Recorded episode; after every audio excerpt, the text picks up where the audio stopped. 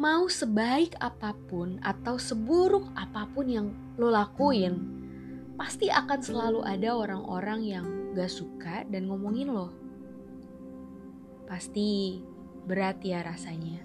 Setelah semua usaha dan jeri lelah yang udah lo lakuin terkesan sia-sia dan gak pernah cukup nampaknya untuk jadi sesuai dengan ekspektasi mereka.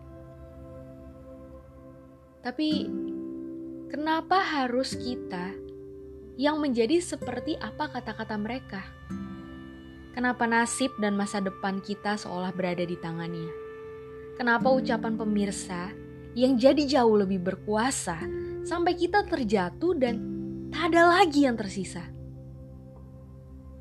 Padahal realitanya Tuhan yang tetapin dan kita yang jalanin. Kenapa jadi mereka yang komentarin?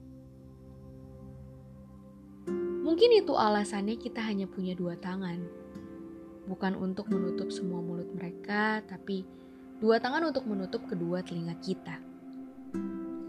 Don't invest your time with people who never care about you.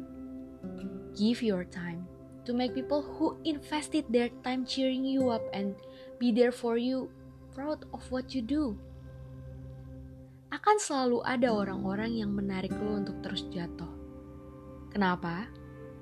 Biar nggak sendirian di bawah sana. Daripada terus fokus dengan apa yang mereka katakan, kenapa nggak kita fokus sama apa yang Tuhan katakan tentang kita? Bahwa kita begitu berharga dan sangat dicintai oleh Yang Maha Kuasa.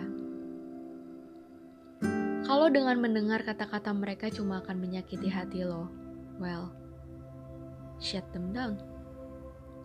Lo bukan sedang kabur dari masalah kok. Sorry to say, but you don't need that kind of people in your life. Life is too short to become someone else they told you to be. Rebut lagi hidup lu dan mimpi-mimpi lu ya.